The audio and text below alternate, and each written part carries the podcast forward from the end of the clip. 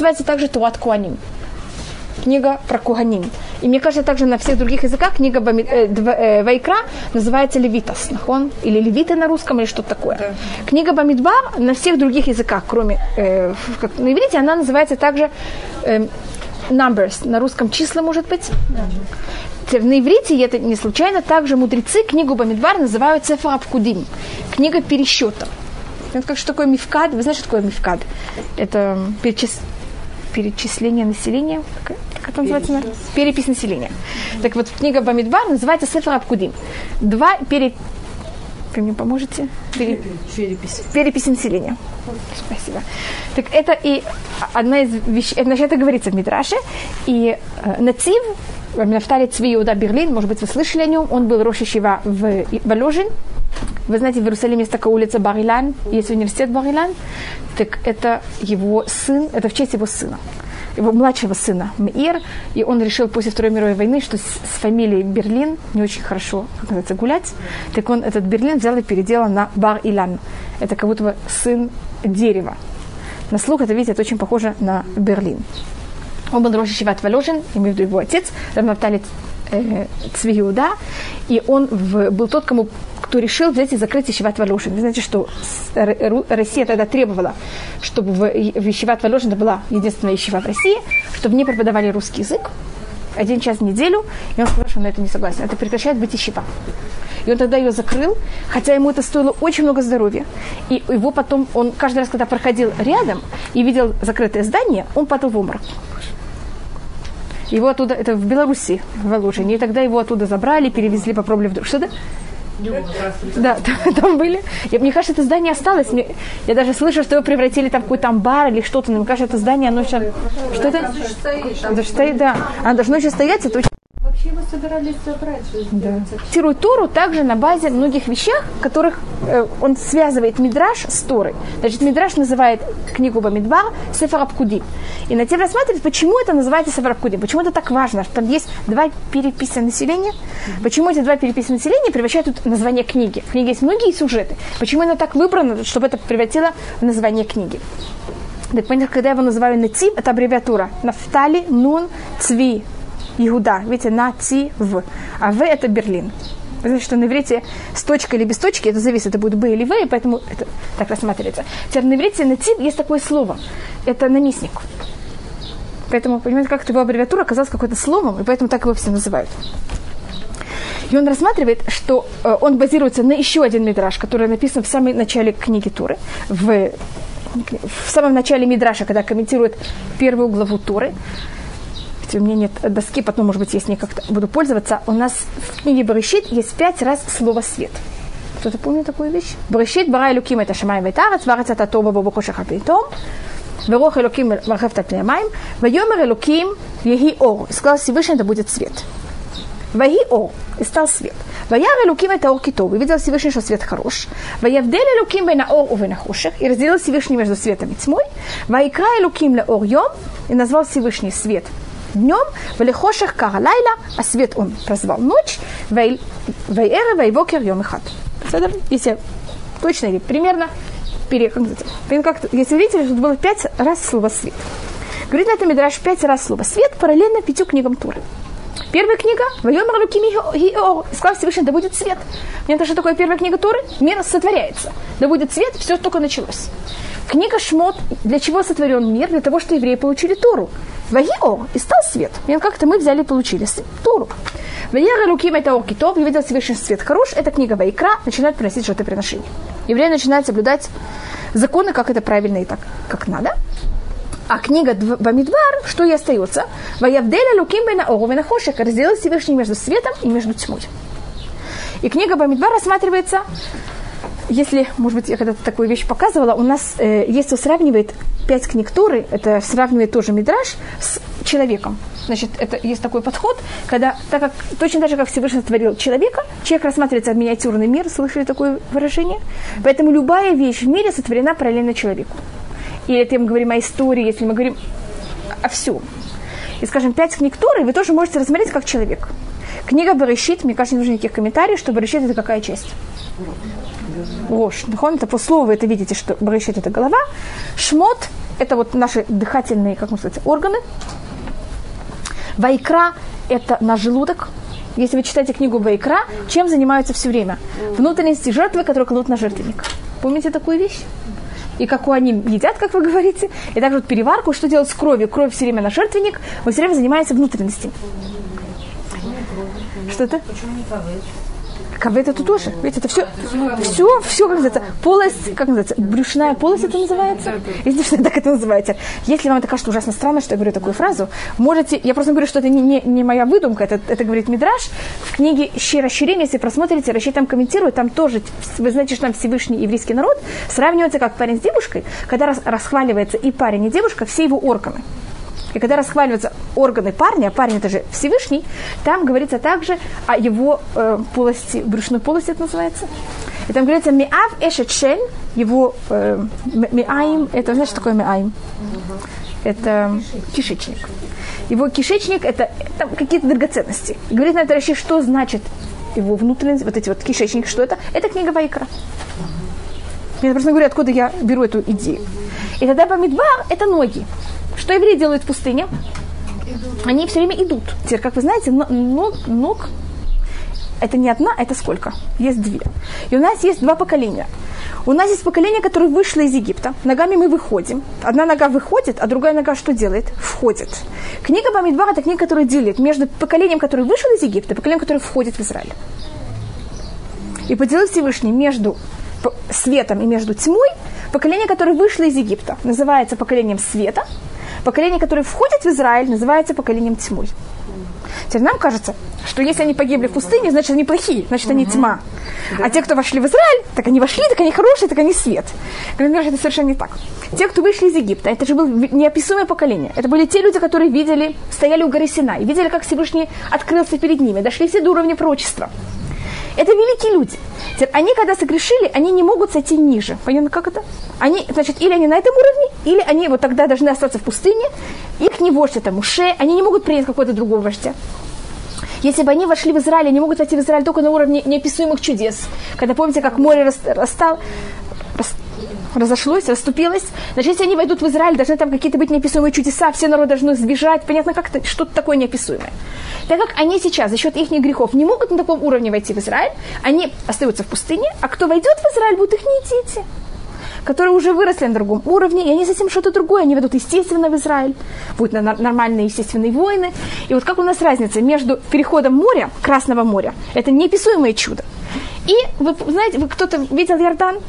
Я рассказывала. Также моя мама, она из Куйбышева, из Самары. Вы знаете, вы, я помню, когда мы приехали в Израиль, и после Самары мама поехала и посмотрела на Иордан. Понимаете, разница между Волгой и между Иорданом. Так если море красное расступилось, это море, это даже не Волга, это понятно, что такое вообще. И Иордан расступился, евреи прошли через него. Или Медраж всегда говорит про Муше, пней Муше кехама, пней Иушуа келевана. Лицо Моисея как солнце, лицо Иешуа как луна. Солнце это то, кто имеет свет сам по себе. А что делает луна? Она всего нас отражает. Теперь луна находится ночью, а солнце находится днем. Понятно, как это? Поколение света и поколение тьмы.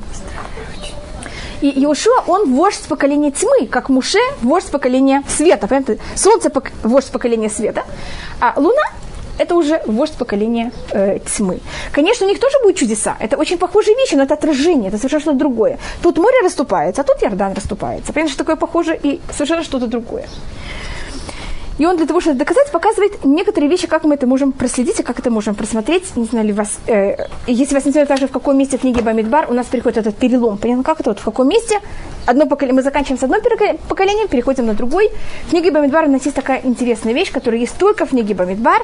И еще в одном месте в Танахе, это в, э, в Тагилим, в 107 псалме, в Перекувзай. Это такие перевернутые нуны. Вы видели когда-то такую вещь? Значит, если у вас есть книга Бамидба, и у вас похож, это, это 11 глава, это 10 глава, конец 10 главы. Если вы хотите посмотреть по, по страницам, это Нунхет. Ой, вы знаете, да, тут хороший. Видите перевернутый нун? Да. Видите, тут еще один перевернутый нун? Угу.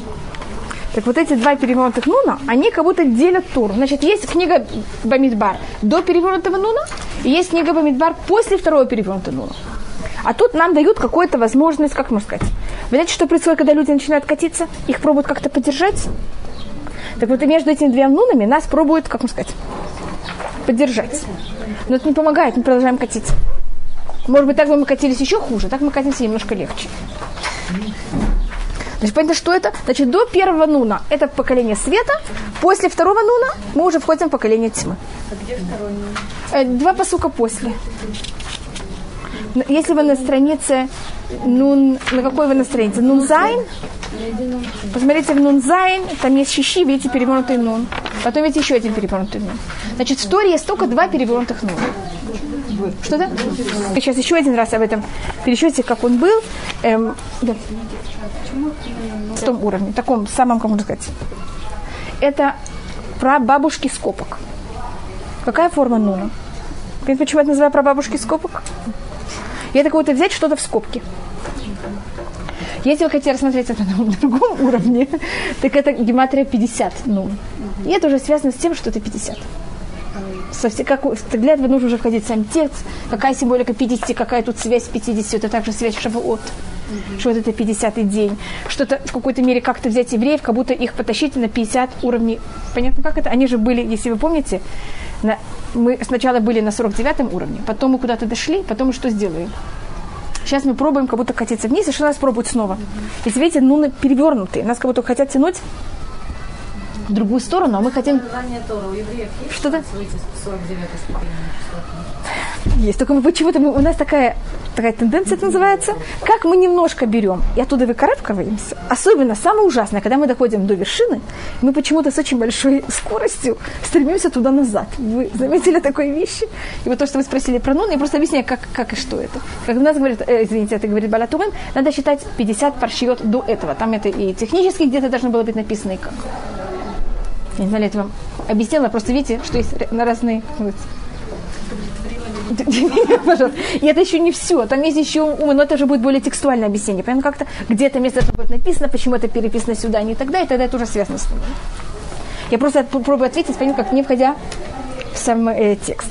Не-не, пожалуйста, вы имеете, можете все спрашивать. И если вы просмотрите, скажем, только один пример, что у нас тут уровень света, вот этот пересчет, еще немножко просмотрим пересчет тьмы, э, вы знаете, что один из показателей, с помощью кого это можно проверить, это колено Юсеф. У Юсефа есть два сына. Если мы рассматриваем на уровне физическом, кто старший, кто младший? Мы наши старший, а Ефраим младший. Если мы рассматриваем на духовном уровне, кто старший? Ефраим. Помните это изменение? И тогда, если вы хотите это просмотреть, просмотрите в нашей первой главе, кто, кого пересчитают первыми. Эфраим или Манаши? Вы это можете просмотреть в первой главе.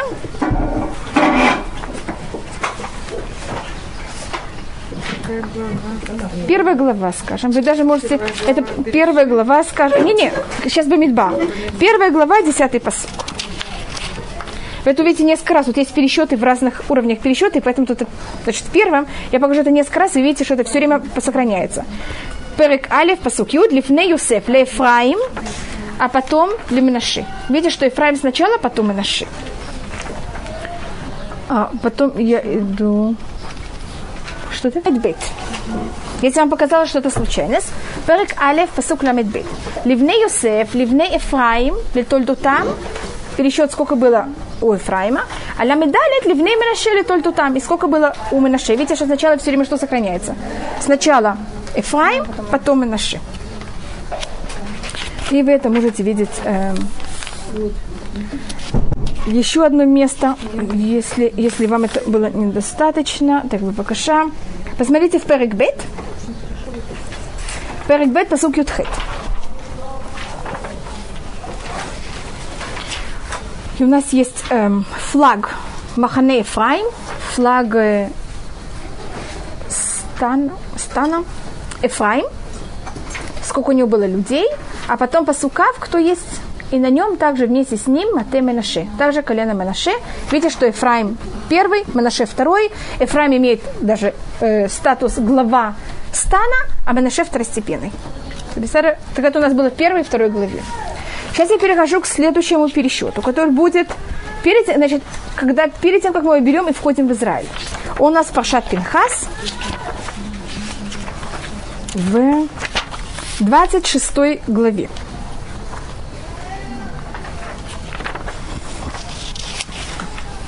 Я только в 26 главе сейчас пробую найти э, Эфраим и Менаше. 26 глава, значит, Перекавав, посука в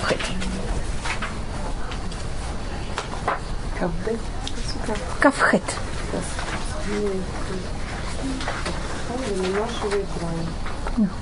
Видите, בני יוסף למשפחותם. Вдруг кто первый?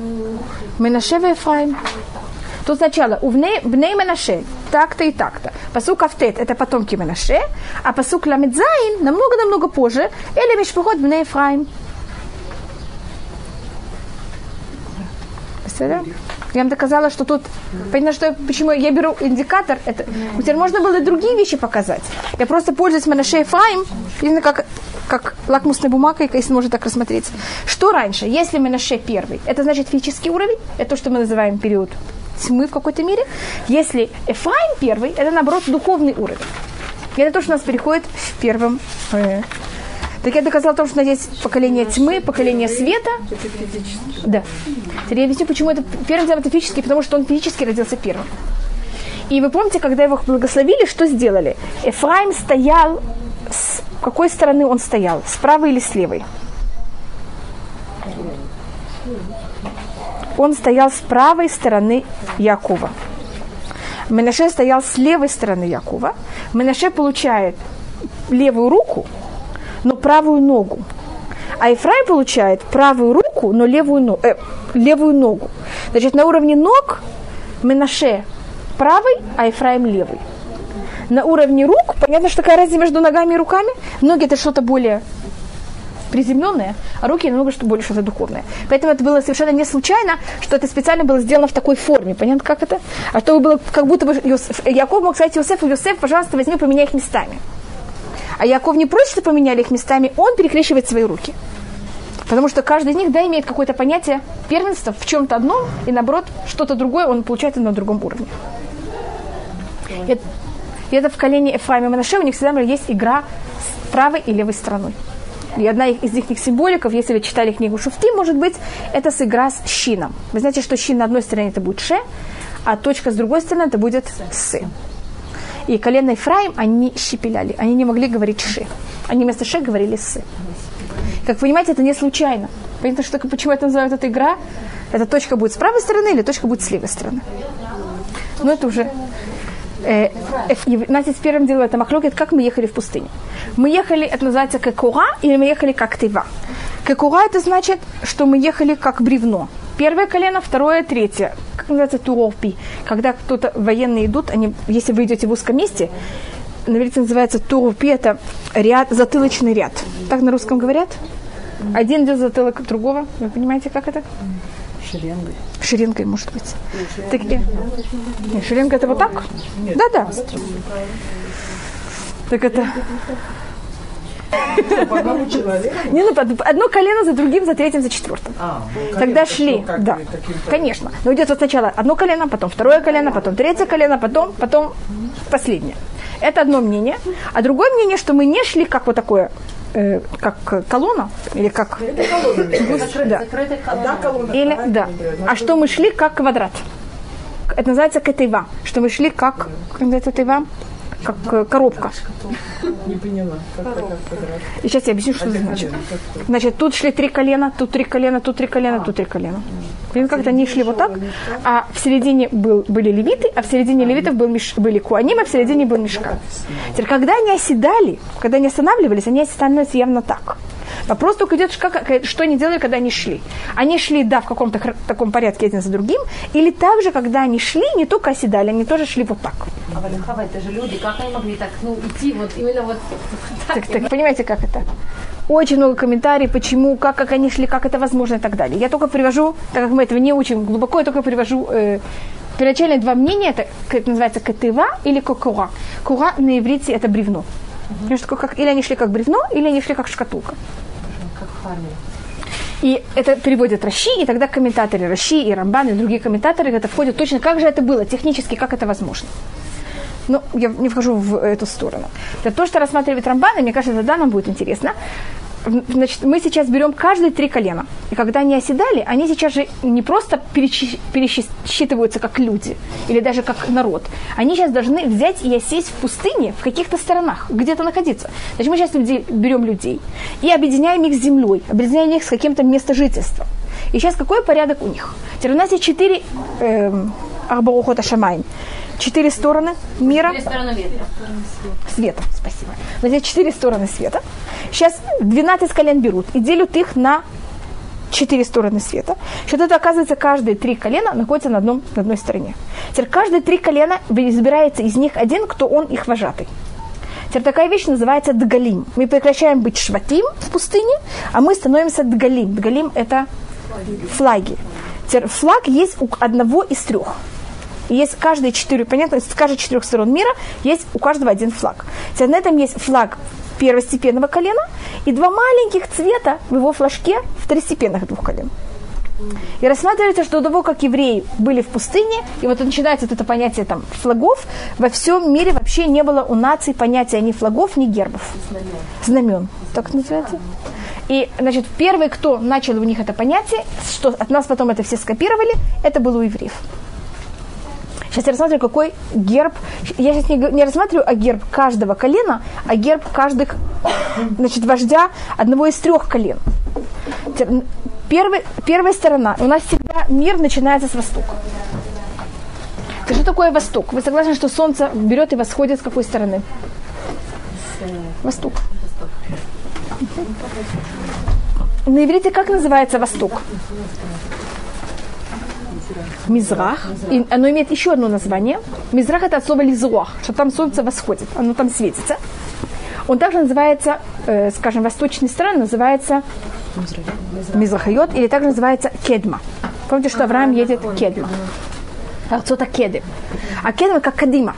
Как это вперед. Это вот самое начало. Так поэтому первая сторона, которую мы рассматриваем, это восточные три флага, три колена. И кто находится на востоке, это Иуда, и Сахар и Звулюн.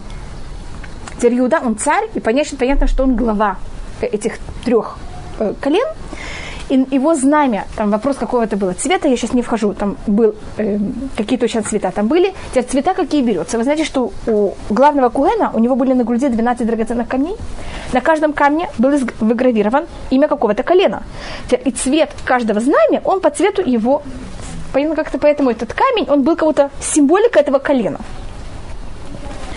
А, Иуда у него, значит, есть цвет его э, колена, так как есть многие споры, что и как это, поэтому я даже не привожу. Понятно, как это, это был, его камень называется Нофах.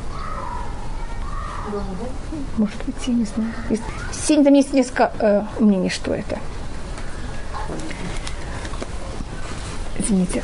Да, это Нофах. И эм, э, форма, которая на нем, герб, который на нем был, это лев. Потому что про Иуда что говорится? Иуда гур арье. Иуда ты как маленький львенок. И на востоке, значит, был Иуда, потом был Исахар. И тогда Рамбан рассматривает, какая символика каждого из колен. Иуда, его символика – это царство. Царь, он прорывается. Также он прорывается. Первый, он, у него, э, у царя есть закон, законы ограничивают, как вы знаете, законы даны для всех, кроме царя. Царя закон не совсем ограничивает. Поэтому я рассматриваю, что он прорывается, он первый, кто едет, так же, как лев, это царь диких животных, и Сахар – это символика тех, кто сидят и занимаются Торой. Вы помните, Сахар – это были те, кто занимались Торой, а для того, чтобы заниматься Торой, вам надо что-то есть. Вы не можете заниматься Торой без еды. И тогда колено Звулон, которые были очень богатые, они предложили Сахар, что мы будем вас обеспечивать экономически, а вы будете сидеть и заниматься Торой. У нас нет такого понятия, как э, я не знаю, как называется на русском, всегда это забываю. Но видите, такое выражение «акущий асаат шило, акущий хололихат». Мавр, по-моему, на русском это называется. Мавр сделал свое дело. Или как, как он называется? Мавр. Мавр. Так. так мы не рассматриваем, что Звулен помог Исахару заниматься Турой. Сейчас Исахар позанимался Турой. Большое спасибо, Звулен, за твою помощь, а мы сейчас тебя забыли. Ты уже вообще никто это совершенно евреев не так. Поэтому, если вы помните, когда Раби Акива пошел и занимался Турой, когда приходит Архель, что говорит Раби Акива всем? Вся Тура, которой я занимался, и вы занимаетесь, это все принадлежит Рахиль. За счет этого у нас также Иуда, потом Исахар, потом Звулюн. Ну, понятно, Иуда это царь, Исахар тот, кто занимается Турой, а Звулюн тот, кто дает возможность Исахару заниматься Турой. Так это Тура и те, кто помогают Туре. Это был первый флаг, это был Восток. Вот это начало. И каждый раз, когда надо было ехать, они ехали первыми. Следующая сторона, мы тут идем по тому, как солнце вертится, вертится называется, угу. на небе. Понятно, сначала она на востоке, после востока куда она переходит? На юг, потом на запад, а потом она исчезает. Поэтому потом у нас будет север. Север будет последняя страна. Вот сегодня там север, тогда это свернутая. Да. Посмотрите карту в Танахе. Восток первый, потом у нас юг, потом у нас э, запад, потом у нас север. Это вот э, карта Танаха. Э, скажем, у Фагатста Яма, Векедма, Цафона, Венеква. Ну, там немножко по-другому, но обычно, если вы смотрите любую вещь, у нас всегда лицо на восток. Если в Танахе встречаете правое и левое, у нас понятно, что правое – это юг, левое – это север. А зад – это э, запад. Поэтому, может быть, вы встречали о том, что западное море, э, у нас же запад – это море. Он часто называется Аяма Хаон, последнее море. Или море зада. Понятно, как это? Потому что это э, то, что у нас находится на, на западе. Запад у нас всегда называется зад. А лицо называется восток. То следующее, то, что мы встречаем, это юг. На юге были три колена. Значит, если вы замечаете, Иуда и Сахар Звулюн, они сделали такой неописуемый прыжок. Иуда это четвертое колено, и Сахар пятое, а Звулюн шестое. Понятно, как это? Даже не шестой, это шестой ребенок Леа. А если мы рассмотрим по порядку детей, так они намного более поздние. И вдруг они сейчас становятся намного перепрыгивают как будто бы. И видите, как их достижение тут у нас не рассматривается, кто когда родился, а рассматривается, что каждый из них сделал сам собой. Юг это рассматривает тоже хороший, хорошее место. Э, вы знаете, какой камень был у Рувена? Рубин. Рубин. Рубин какого цвета? Красный. Мне кажется, если вы бы хотели взять и покрасить четыре цве- стороны мира в цвета, какой бы вы покрасили юг? Каким цветом? Красным, конечно. Зеленым или красным? Красным. Значит, понятно, как я просто опис- описываю, как, стар- как цвет камня, место, где он находился. Понятно, как это все, символ- все имеет, как можно сказать, какое-то сочетание между собой, имеет какую-то общую сторону. Нахон. Да-да, это так и рассматривается, что поэтому так он называется, потому что евреи, когда они просили этот камень, они его так называли, что им нужен камень для Рувена, и так это, видите, это уже вошло в э, Одем. Понятно, какого слова Одем? От слова Адом. Рувен, то, что его сила, то, что рассматривается, что он достиг, это понятие чува. Может быть, мы это недостаточно подчеркивали, но кто сделал чува в Танахе, кто символизируется этим, это всегда Рувен. И второе после ту, силы Торы – это чува. Значит, первое – это те, кто занимается Торой, второе – это те, кто, люди, которые берут и делают чува и могут себя исправить. Символика э, или герб Рувена – это человек. Потому что единственное, кто может взять и исправлять свои поступки, как вы знаете, это только человек. Теперь видите, видите слово «одым» – красный, и слово «адам» Видите, что пишется точно так же. И там также были выгравированы Дудаим. Помните, который принес Рувен, Леа, которые оказались потом у Рахель. Теперь Дудаим, они же э, сопутствуют или помогают для рождения детей. Видите, как тоже связано с человеком. Теперь посмотрите, слово Дудаим, в этом месте тоже буквы Адам. А форма его тоже. Да, похоже, или нет? Не, не, по-моему, это не показывает, почему люди грешат. За счет, э, что кровь бурлит. Это почему это на юге? Поэтому надо потом взять ее как-то перебороть. Следующий после Рувена, там находится Гад. Вы знаете, может быть, извините, я тут перепрыгнула. Следующий после Рувена находится Шимон. Так бедных Рувен и Шимон их же перепрыгнули. Понятно? Они же должны были быть до Иуда. Так они находятся, их переместили местами. Теперь Шимон, мы говорили об этом бедном колене, что у него все нехорошо всегда. И он всегда себя ведет неправильно. Шимон это грех. По-моему, я говорила, что Шимон можно его поделить на два слова. Шам – это там, а вон – грех. Видите, Шимон. Так если мы делаем чува, понятно, что мы делаем чува за какой-то грех. Понятно, а символика греха – это более у Шимона. А для того, чтобы взять и сделать чува, что вы должны иметь? Что вы должны иметь внутри себя? Признаться, что вы ведете себя неправильно. Что это требует от вас? И что еще внутри? Мужество? Мужество, конечно. Потому что человек, у которого нет мужества, он просто возьмет себя и повесит хасвахалея. Нет, как это? Или закроет себя дома, или там Хасвахалет сойдет с ума. Извините, что я так говорю. Но понимаете, как это? Для того, чтобы признаться, начать исправлять грех, что вы должны иметь в себе? Очень сильное мужество. Поэтому следующий, значит, если у нас Рувен – это чува, Шимон – это грех, а Гад – это был третья колено, которая находилась, символика Гад – это мужество. Гад гдуды гудену. Вы знаете, как в иврите называется отряды военные? Гдудим. Видите, как гдудим – это от слова гад. То, что написано про, гада, это рав зроа в код. Он берет, может, как-то сорвать у человека и макушку, и правую руку. О. Как-то они обычно так вот, если они кого-то эм, зарезали, они их зарезали вот так. Понятно, как это? Да. Но это понятно того, что эти люди потом не могли не размышлять, ничего не делать. Понятно, как это? Это мысли и поступки. Так это была сила гада, поэтому гад это сила. Тут не говорится только о физической силе, также духовной. Теперь, если мы рассматриваем а, порядки, как они относительно порядка, который было до этого, так эти пять колен, первых, которых мы встречали, три, которые были в начале Иуда и Сахар и Звулун, и следующие это Рувен и Шимон, это пять детей Леа. Теперь, кого-то нам не хватает, это Леви. Теперь Леви не хватает, потому что он будет в середине. Как это он будет выделен? А почему гад? Как вот гад примыкает к ним? Гад, он первенец Зильпа.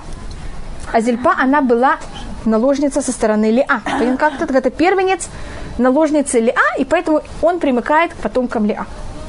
Сейчас мы переходим на восток. Э, Извините, на запад. Запад это Маарав. На востоке это последнее место, где солнце еще вы его видите. И это считается место святости. Это слово эрев, нахон, это слово вечер. Вы знаете, что из, э, единственное место, которое у нас осталось от храма, это западная стена. Если мы рассматриваем в храме, вы должны быть, знаете, что святая святых была на западе. Вход был с востока, святая святых... Что-то? Южная, ну, южная считается пристройка, есть также восточная. Но восточная, она менее, она осталась, там основы восточные остались, только туда менее ходят, и меньше осталось. А южная есть спор, есть мнение, что э, Ирод настроил насыпь, а есть мнение, что да, вот у нас остался угол. Теперь, если мы знали точно, сто процентов, что этот угол, он по-настоящему первоначальный угол, как это было, тогда мы могли знать точно, куда мы можем, имеем право входить, куда нет. А так как есть мнение, что, может быть, Ирод, когда он взял и перестроил второй храм, он, понятно, расширил храм.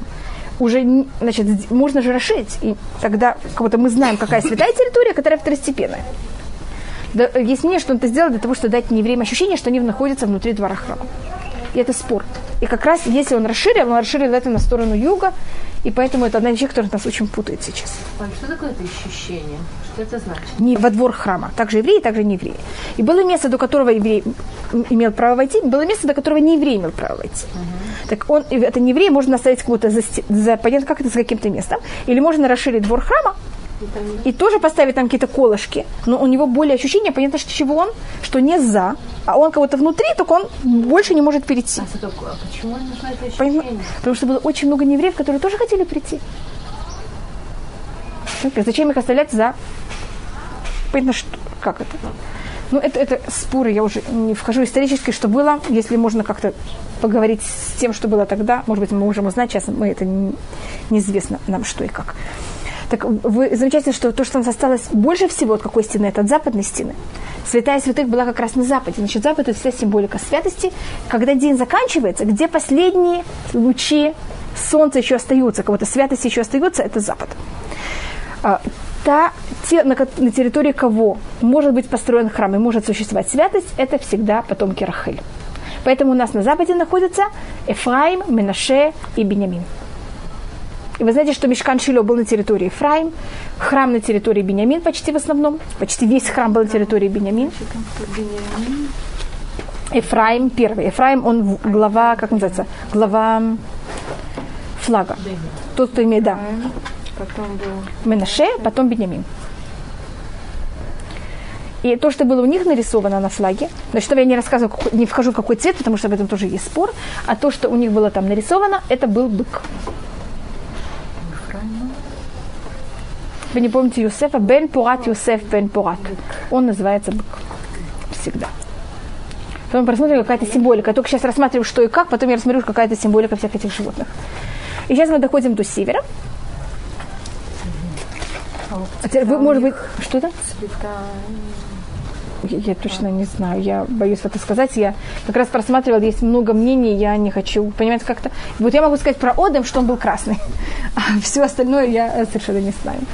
В, вы, может быть, знаете, скажем, только как пример. В Сукот мы берем четыре сорта всяких, у нас есть мидраж, скажем, что там что-то символизирует того, что-то символизирует другое. Если мы идем по, по отцам или по матерям, вы слышали, может быть, такой мидраж, что, скажем, Этрог – это Авраам, Лулав – это Ицхак, что у нас есть тогда Адас – это Яков, тогда что такое Арава? Юсеф. Если мы говорим про матерям, так тоже тогда у нас Арава, это будет Рахель. Теперь видите в слове Арава, Маарав, тот же самый корень? Значит, всегда это их корень. И в этом есть много символик, почему и как это. Если мы говорим про Иву, она же первая, которая берет и эм, засыхает. Точно так же, как Рахель умирает раньше всех, как Йосеф умирает раньше всех колен. Значит, у них есть какая-то общая символика, которая связана с этим словом, с эрой. И э, следующее, что у нас есть, это север. Это какой-то самый, если мы говорим правое и левое, так у нас идти налево, это идти на север. Значит, то, что на иврите. Значит, понятно, почему я так говорю левое, посмотрите, если у меня восток, это вперед, так у меня левое, это север. Север – это то место, где никогда нет света. Сон, это не светом, никогда солнце туда не доходит. Так вот, вот самое неприятное место, как будто бы, в, если мы рассматриваем карту в Танахе, это вот говорится кимицафон типа тахага. Все неприятности придут с севера. Это самая неприятная сторона. И поэтому колено, которое остается для севера, это самые менее важные колено, если так можно их рассмотреть. Это Дан, Нафтали и Аши. Дан, он первенец Бельга. Поэтому он будет глава, как можно сказать, колена, глава Дегель, то, что называется глава трех колен. И рядом с ним будет Нафтали и Ашер. Это особенность этих колен. Дан, его символика – это тьма. Так, вы слышите слово «дан», слово «дин», mm-hmm. «суд». Теперь, может быть, вы знаете, что на территории колена Дан стояли потом в истории долгое время золотые тельцы, идолы. Дан всегда связан с идолопоклонством. Это если прочитаете книгу Шуфтим, вы там это встретите в конце книги Шуфтим. А, а идолопоклонство, как будто она приводит темноту в мир. Оно затменяет имя Всевышнего. Теперь, если у вас есть темнота, и север это же не место, которое там есть свет. Там, бы, естественно, нет света, там нет тепла. Что вам надо тогда, для, если вы находитесь на севере? Вы хотите освещения? Угу. Тогда у нас колено, которое рядом с ним, это Ашер. А вы знаете, что Ашер был благословен тем, что у него будет очень много масла. Как вы понимаете, это не только физическое масло, это также духовное масло. А масло в древнем времени чем делали? Что делали? Им освещали. И также вместе с ним находится нафтали, а символика нафтали – это благословение. Значит, это как будто компенсация проблем колены Дан. Тербгерб колены Дан была, есть два мнения. Или змея, вы знаете, что Дан, Дан змея, это говорит э, Яков. Дан нахаш алейдерых. Дан сравнивается с змеей, которая на дороге, которая берет и кусает лошадь, а всадник берет и падает. Значит, это кто-то, кто... Лев, он берет и растерзает самого всадника или самого, э, саму лошадь. А змея, она такая маленькая, она невзрачная, она не может взять и укусить самого всадника. И что она делает? Она кусает что-то одно, а это приводит к тому, что что-то происходит с всадником. И, как вы знаете, змея где находится? На земле она не может быть высоко. высоко. Или есть мнение, что у него было нарисован не, не змея, а орел. Теперь на иврите нешер и нахаш, заметишь, это очень похожие слова. Нешер и нахаш. Две, две буквы у них такие же. И третью тоже можно объяснить, какая, какой она имеет связь. Эм, теперь, если вы заметите, эти четыре животных, которых я рассмотрела, какие гербы каждый, они напоминают вам, может быть, вы когда-то читали первую книгу в книге Хаскель, первую главу в книге Хаскель. Это автора мы это читаем в, Шав, э, в Шавод, это Маасе Амиркава. Помните такую вещь, что видел Хаскель? Он видел э, там что такое непонятное, что у него с одной стороны лицо человека, с другой стороны лицо э, быка, лицо орла и льва. Видишь, это все эти четыре вещи. Это в какой-то мере рассматривает Рамбан и комментаторы, э, которые позже, что тут еврейский народ в какой-то мере станов, отражает ангелов. Понятно, как это? Четыре евреи сейчас делятся на четыре стороны мира, и они становятся какие-то стабильные. Значит, есть у нас всегда разница между людьми и духовными другими силами.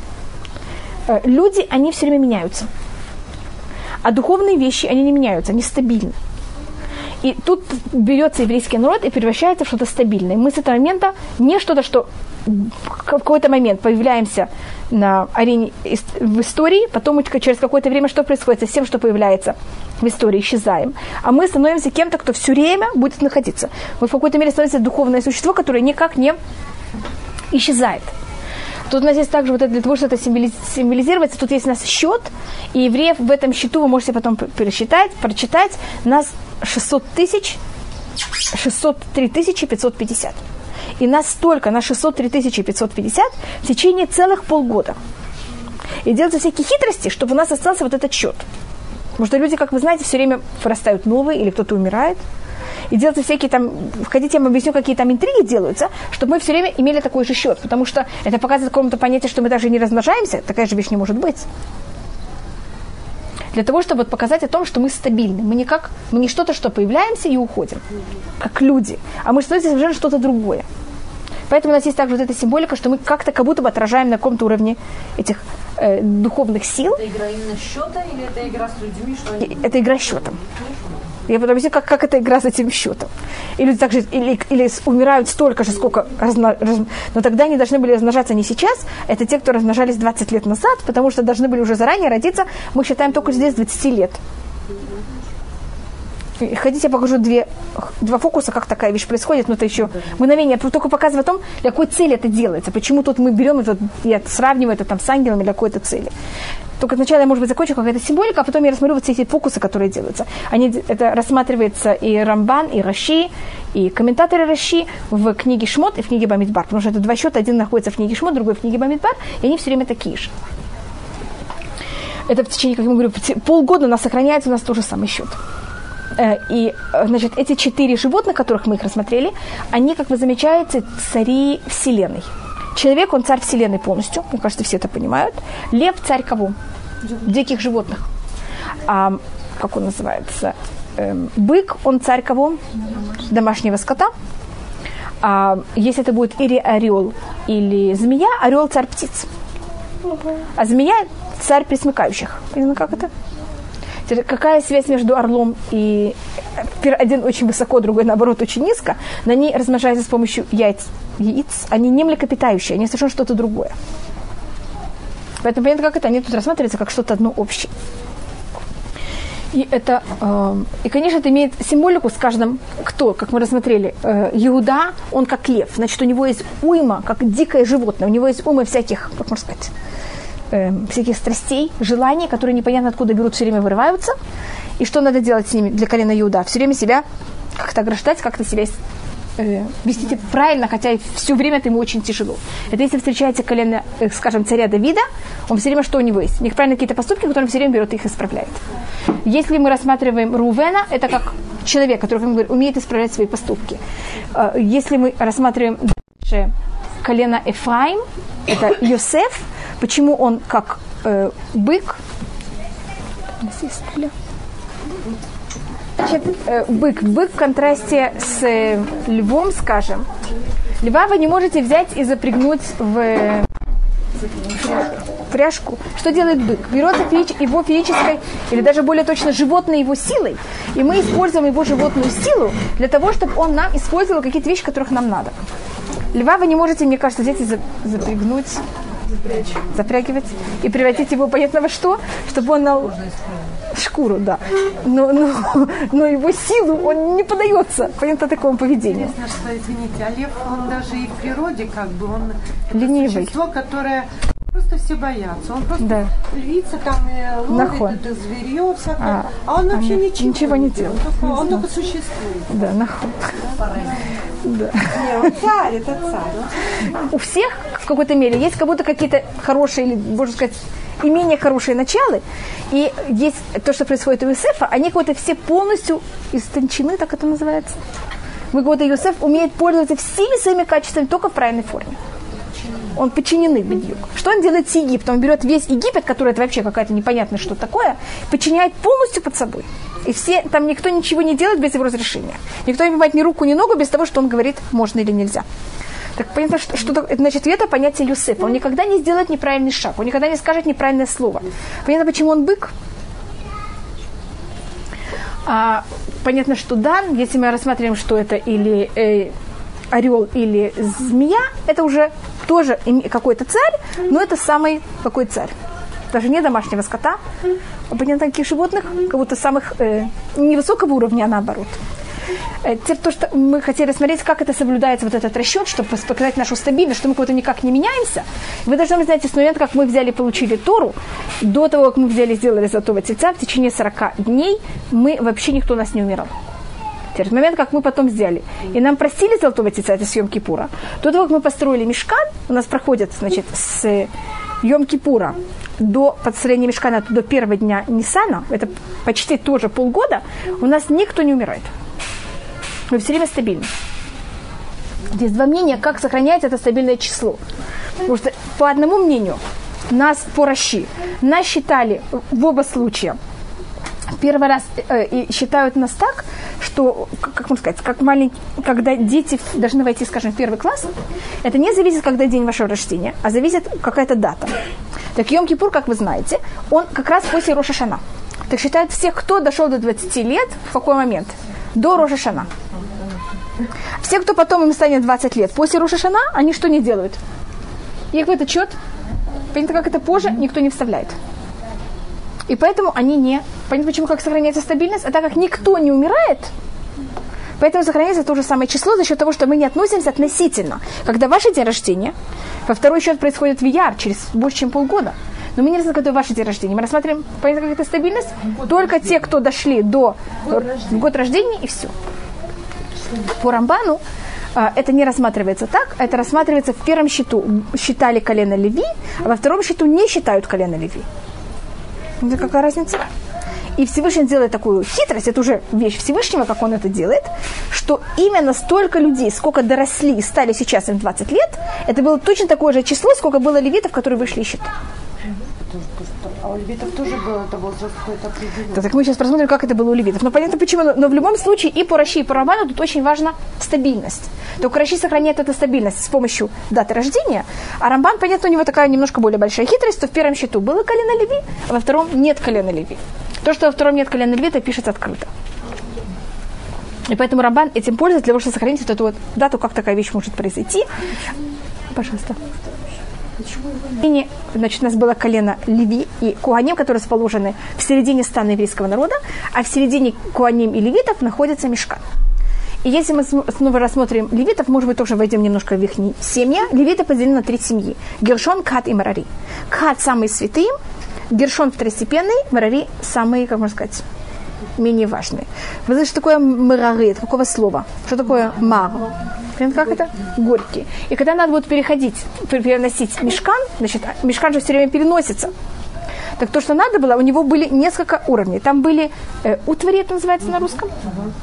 Вот все вещи, которые были в мешкане, должны называться клей мешкан. Там были материалы, которые покрывали мешкан, и там были бревна. Теперь, что вам кажется менее святое? Бревна. Так марари будут нести бревна. А материал – это второстепенное. Их будет нести гершон. А кто будет нести утвари? Кат. Это как тоже делится? Кат. Кув хей кат. Кув хей таф. А, только у меня есть только три, а у меня же у нас четыре стороны. Теперь на востоке что-то рассматривается как самая, видите, первая сторона. Там находился Муше, Агарон и их сыновья. Они находились на востоке. На юге находились потомки Ката, на западе находились потомки Гершона, а на севере, как вы понимаете, снова потомки Варари. Помните, вы замечаете, что тоже уровень святости, и также левитов сохраняется тот же самый порядок. А, внутри? А внутри левитов был мешкан. Значит, есть сначала евреи, потом левиты, а потом внутри мешкан. То есть у левитов на одной стороне И до 20 лет, это можно понять, насколько дойти, так это достаточно, понятно как, это не там, это, это огромное количество людей. Что? Я не считаю Рав. Как вы, если вас спросят, где вы думаете находится Эрев Рав? На севере, точно. Дан считается Дан Маасеф Лихора Маханот. Дан считается глава также Эрев Рав. Если просто кого-то интересует. Если появится, как если понимаете, каждая страна, какая ее символика. Что-то? Ну, каким-то чеком, который был вопрос, кто он такой, и с кем он ссорился. Он ссорился с чеком из колена Дан. Это почему это? Потому что вот все это происходит. Да. Нахуй. Но им нужно, нужно место, они не могут быть, а, э, как называется, они... Да, они не могут быть в воздухе, им нужно где-то быть. Поэтому место одновременно. С одной стороны, находится как будто бы за пределами еврейского стана. Что это за пределы? Обычно это мы рассматриваем как колено Дан, когда мы в пустыне, потом это будут просто за пределы Изра... границ Израиля. Или, с другой стороны, они рассматриваются параллельно самому храму. Потому что они как будто сами выбирают свою э, лояльность Всевышнему. Поэтому, понятно, у них были как будто очень такое противопол- противоположное отношение к ним. Понятно какое? Что они или самые святые, или наоборот. Это более подчеркнуто уже, когда мы входим в Израиль, то место, которое давалось им, где, где им обитать. Может, сейчас мы находимся в пустыне, а когда мы будем в Израиле, и каждое колено находит свою территорию, и все ужасно, как называется, жадны по отношению к своей земле, так где же им проживать? Нет, тут не ставь, тут нет, тут мое. Поэтому у нас есть целый вопрос, что, какие места уделялись специально для киры. Я говорила, вы помните, что я рассмотрела, что у нас есть несколько делений, как они проживали. И поэтому, когда мы придем в Израиль, там тоже особенно подчеркивается место для герим. И это не только физическое место, как мы, физическое место, которое мы уделяем, оно уже показывает людям, как относиться к кому-то. Поэтому это было очень важно, чтобы люди также правильно относились к герим. Может быть, только этим я закончу, хотя только хотела рассмотреть, может быть, еще одну маленькую вещь. Э, Когда евреи вошли в Израиль, они решили, самое хорошее место в Израиле, это было место Ерехо. Вы знаете, что Ерехо там микроклимат, там есть вода, Иерихо всегда рассматривается как другая сторона Иерусалима. Всегда запах от Иерусалима, там ктора, музыка, всегда. Все вещи, которые происходили в храме, когда говорится, и то, что происходило в храме, слышалось, был запах, там лишь какая-то вещь, до Ерехо. Нет, как так вот, вот святость Иерусалима распространяется до Ерехо. А, И они решили, что так как Ерехо это самое хорошее место, они, когда выходят в Израиль, им самое главное это только земля, земля. Там э, э, евреям. И в этом есть и плюс, и минус. Я понятно, как они очень любят Израиль, с другой стороны, это немножко уже превышает. И да, они решили, что в будущем же будет построен храм. Они сейчас еще не знают на территории кого, но они знают точное измерение храма. И они решают, что самое хорошее место в Израиле – это Ерехо. И они берут в районе Ерехо. И тоже измерение, на котором будет в будущем построен, построен храм, это там сколько-то, там полкилометра на полкилометра, там какое-то измерение, они берут в Ерехо самую плодородную землю, в такого же измерения, и решают эту территорию не делить между коленами, а когда будет построен храм, и какое-то колено в будущем как будто потеряет свою территорию за счет того, что он это отдаст для храма, ему его компенсируют этой территорией. Тогда все, э, как можно сказать, понятно, как это, все в равновесии земли, все связано с землей. Да. Нет, так они, так они решили. И они как будто сами решили, что вот это место они не делят. Вот территорию Ерехо. Вот это самое-самое хорошее место в Ерехо. Но пока будет построен храм, пройдет почти... Это территория Бениамина э, происходит. И они решили, что пока будет построен храм, пройдет уже много лет. Это прошло 300 лет, больше, чем 3, почти 400, немножко меньше, чем 400 лет. Можно сказать, 400 лет. Пройдет 440 лет с момента, как мы выходим из Египта, пока построен храм. Что делать с этой территорией в течение 440 лет? Что с ней делать? Она же не будет стоять так пуста. Тогда ее решают взять и отдать Герим. Значит, это что ты рассматривал? Так они могли отдать там левитам, они могли отдать это куганим, но они специально дают герим. Понятно, как это? И это не просто то- не только э, говорится, на уровне экономики самое хорошее место или сельского хозяйства. Это также очень символи- символически очень святое место. Поэтому как будто логично было бы это дать кому? Там, как я говорю, куганим, левиим или кому-то. Они это специально дают герим. Еще и также символическое место, потому что Да. когда будет построен храм и будет забрана земля, Да. туда придут э, Ну, символику. Понятно, что значит герим, с одной стороны, как будто не находится в территории, с другой стороны, не получает самое святое. И первый герим, который у нас есть, который делает такой гиюр, э, очень чистый, это ятро. Помните, что ятро приходит? И вот потомки ятро, они получают эту территорию. Поэтому всегда с ятру есть значит, э, символика и связь с этим местом. Но это только про... Между прочим, если будет читать книгу Шуфтим... Что это? ну. Да, конечно. Это могут являться потомки Может быть, я не знаю. Теперь только одну маленькую вещь, которую я хотела рассмотреть. Э, Левиим, это кто-то меня спросил, с какого возраста их считают. Евреев считали с 20 лет. Значит, у нас с 20 лет мужчин, 12 колен, оказалось 603 550. Сейчас, если мы говорим про левитов, левиты, они одна 12, одна 13. Так 603 550 20 лет, если вы это поделите на 13, скажем, на 12 на 12 более точно, сколько у вас примерно получится? 50 тысяч? Понятно, почему я это делю? Или меньше? Примерно. Понятно, как я беру? Беру и делю на 12. А в э, или немножко меньше, терлевитов с месяца, не с 20 лет, а с месяца оказываются 22 тысячи с чем-то. Значит, понятно, как, как их мало? Значит, относительно всех евреев левитов просто мизер. Потому что тут мы не считаем с левитов с 20 лет, а мы левитов считаем сколько? С месяца. А левитов там с 30 лет их будет где-то меньше, чем 10 тысяч. Немножко, извините, больше немножко, чем 10 тысяч. Вы понимаете, о каких э, цифрах мы говорим? Совершенно о других цифрах. Если мы возьмем вот от всего числа, даже если мы скажем, что их 20 тысяч, понимаешь, что такое 20 тысяч относительно 603 тысячи. Это уже совсем, совершенно не одна тринадцатая, намного-много меньше. И рассмотрели, почему Всевышний сделал такую вещь. Э, почему такая вещь оказывается? Так как у нас, вы должны знаете, что левиты в Египте, они не работали. Помните, что они пошли на работу в первый день, так они вообще не работали. А евреи очень тяжело работали и мучились. И все эти муки в основном были больше на евреев. И Всевышний говорил, когда эти все были муки, кто так тяжело мучается, кого так хотят уничтожить, я их благословлю, что они будут, наоборот, очень размножаться. А так как левиты не были в этих муках, что они не получили?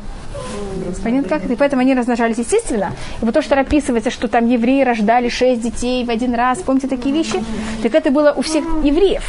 А у левитов этого благословения не было, поэтому, скажем, ведь Юхевит, который рождает одного Арона, одного Муше, одного Мирьям, там нет, понятно как это, потому что они левиты. А у евреев положение совсем другое.